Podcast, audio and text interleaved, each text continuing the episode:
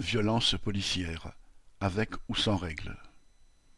Après le mouvement des Gilets jaunes, le ministère de l'Intérieur avait publié une série de dispositions censées réglementer l'action des forces de répression au cours des manifestations. Cela avait provoqué les protestations de nombreuses associations, de la Ligue des droits de l'homme et du syndicat de la magistrature. Présenté par le gouvernement comme, citation, plus ferme avec les auteurs de violences, et en même temps, citation, plus protectrice pour les manifestants, plusieurs des dispositions de ce schéma national de maintien de l'ordre avaient été ensuite annulées par le Conseil d'État en juin 2021. Peu avant les fêtes, le ministère de l'Intérieur a présenté sa nouvelle copie. Celle-ci réaffirme le droit à tout l'arsenal ayant gravement blessé des manifestants au cours des dernières années.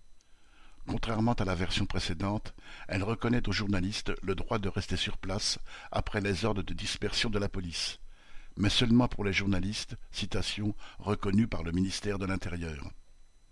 Enfin, le nouveau schéma était censé limiter la pratique guillemets, des NAS durant lesquelles les forces de police encerclent les manifestants et parfois les passants, les retenant autant de temps qu'elles le souhaitent.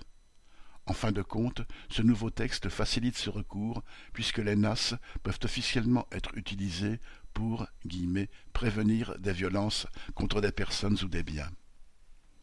De toute façon, ces prétendues règles ne changent rien au fait que dans bien des cas, les policiers agissent à leur guise, se sachant couverts par leur hiérarchie et les autorités.